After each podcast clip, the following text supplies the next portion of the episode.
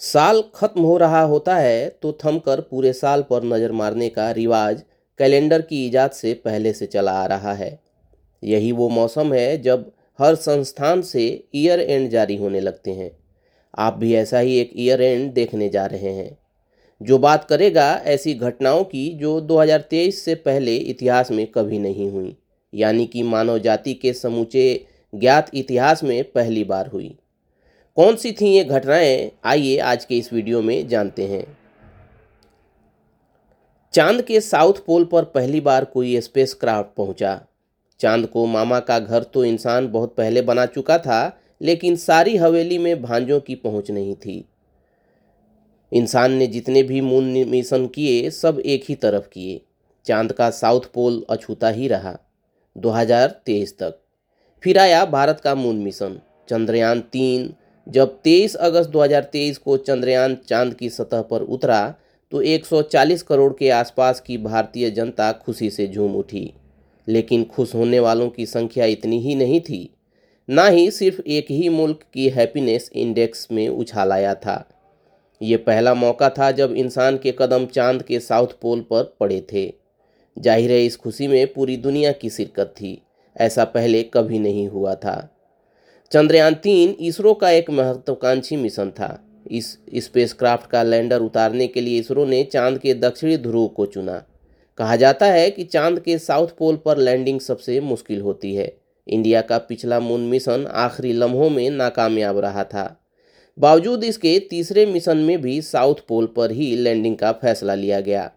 इसके पीछे इसरो का तर्क ये था कि चाँद के दक्षिणी ध्रुव पर सतह के नीचे पानी होने की ज़्यादा संभावनाएँ हैं।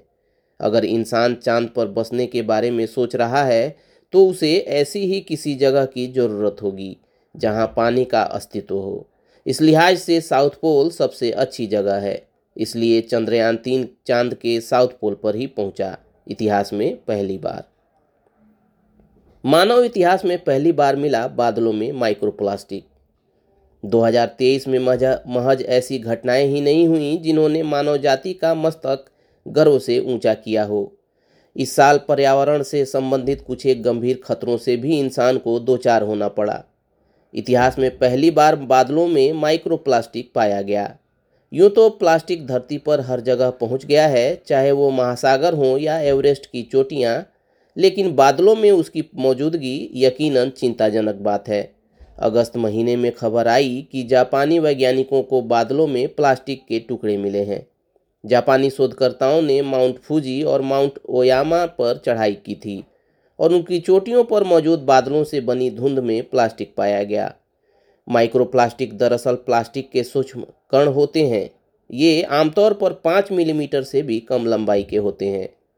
टोक्यो की वसेदा यूनिवर्सिटी के शोधकर्ताओं को ऐसे सूक्ष्म कण मिले, जिसके बारे में उनका कहना है कि ये महासागरों से आए हैं। इस बारे में अगस्त में एनवायरमेंटल केमिस्ट्री लेटर्स नाम के जनरल में आर्टिकल भी छपा। बादलों में माइक्रोप्लास्टिक पाया जाना एक बेहद सीरियस मामला है, और तमाम पर्यावरणविद इसे लेकर चिंतित हैं। इनसे पर्यावरण को व्यापक नुकसान तो है ही, इनकी वजह से दिल और फेफड़ों की बीमारियाँ भी हो सकती हैं। कैंसर का खतरा भी है। बादलों में माइक्रोप्लास्टिक पाए जाने की घटना भी 2023 से पहले कभी नहीं हुई थी। पिछले सवा लाख सालों में सबसे गर्म साल रहा 2023 बादलों में माइक्रोप्लास्टिक जैसी गंभीर पर्यावरण समस्या के अलावा भी इंसानी कौम को नए सिरदर्द मिले हैं इस साल। साल 2023 पिछले सवा लाख सालों में सबसे गर्म साल था। इतना ही नहीं, अक्टूबर 2023 सबसे गर्म महीना साबित हुआ। ये जानकारी यूरोपियन यूनियन के कॉपरनिकस क्लाइमेट चेंज सर्विस माने सी थ्री एस की तरफ़ से आई। ये सब कुछ जलवायु परिवर्तन और ग्लोबल वार्मिंग की वजह से हो रहा है। उस वक्त सी थ्री एस की डिप्टी डायरेक्टर सामंथा बर्गिस ने कहा था कि वैश्विक स्तर पर तापमान में जो बदलाव आया है, वो बेहद भयावह और तेज है। यह गर्मी इसलिए बढ़ रही है क्योंकि हम इंसान ग्रीन हाउस गैसों का उत्सर्जन रोक नहीं पा रहे हैं। इससे पहले 2016 में भी ऐसे हालात बने थे, लेकिन रिकॉर्ड टूट नहीं पाया था। तब पर्यावरण पर अल नीनो का असर था। सी थ्री एस के पास 1940 से लेकर अब तक का डेटा मौजूद है। जब इसके डेटा को आईपीसीसी माने intergovernmental panel on climate change के डेटा से मिलाया गया तब सवा लाख साल का डेटा सामने आ गया। अलनीनो की वजह से जो सबसे गर्म अक्टूबर महीना था, वो साल 2016 में था। वो रिकॉर्ड भी इस साल टूट गया। पर्यावरण में आने वाले ऐसे भीषण बदलाव जता रहे हैं कि हम इंसान धरती के साथ कुछ तो गलत कर रहे हैं। तभी तो साल 2023 सवा लाख सालों में सबसे गर्म साल साबित हुआ। लकवाग्रस्त व्यक्ति महज सोचने भर से चलने लगा। 2023 में विज्ञान ने एक तरफ़ अगर मानव जाति के सामने आसन्न खतरों की तरफ़ ध्यान दिलाया तो दूसरी तरफ़ विज्ञान के कुछ चमत्कार भी दिखाए, जो इंसानी ज़िंदगी को आसान बनाते हैं। इन्हीं में से एक था इलेक्ट्रॉनिक मस्तिष्क प्रत्यारोपण। टेक्नोलॉजी के इस स्वरूप ने एक इंसान का जीवन बदल दिया। नीदरलैंड के रहने वाले 40 साल के गर्ट जॉन ओस्कम का 12 साल पहले 2011 में एक भीषण एक्सीडेंट हुआ था। उस हादसे के बाद वो पैरालाइज्ड हो गए थे। उनके दोनों पैरों ने काम करना बिल्कुल बंद कर दिया था। वो न तो चल पाते थे, न ही खड़े हो पाते थे, लेकिन अब डिजिटल इम्प्लांट की मदद से वो अपने दिमाग के सहारे चल सकते हैं।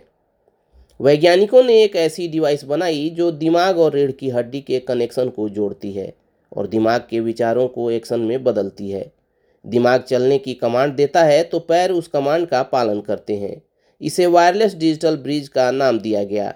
ये डिवाइस अभी रिसर्च स्टेज में है और इसे लकवाग्रस्त रोगियों के लिए उपलब्ध होने में कुछ एक साल और लग सकते हैं, लेकिन शुरुआत निश्चित रूप से बेहद उत्साहजनक है। ये तकनीक आने वाले सालों में कई लकवाग्रस्त मरीजों के लिए संजीवनी बनेगी। 2023 में पहली बार हुए विज्ञान के इस कारनामे को भी एक अभूतपूर्व घटना कहा जा सकता है। तो ये थी 2023 की कुछ ऐसी घटनाएँ जो इतिहास में पहले कभी नहीं हुई। कुछ डराने वाली तो कुछ संभावनाओं के नए द्वार खोलती हुई।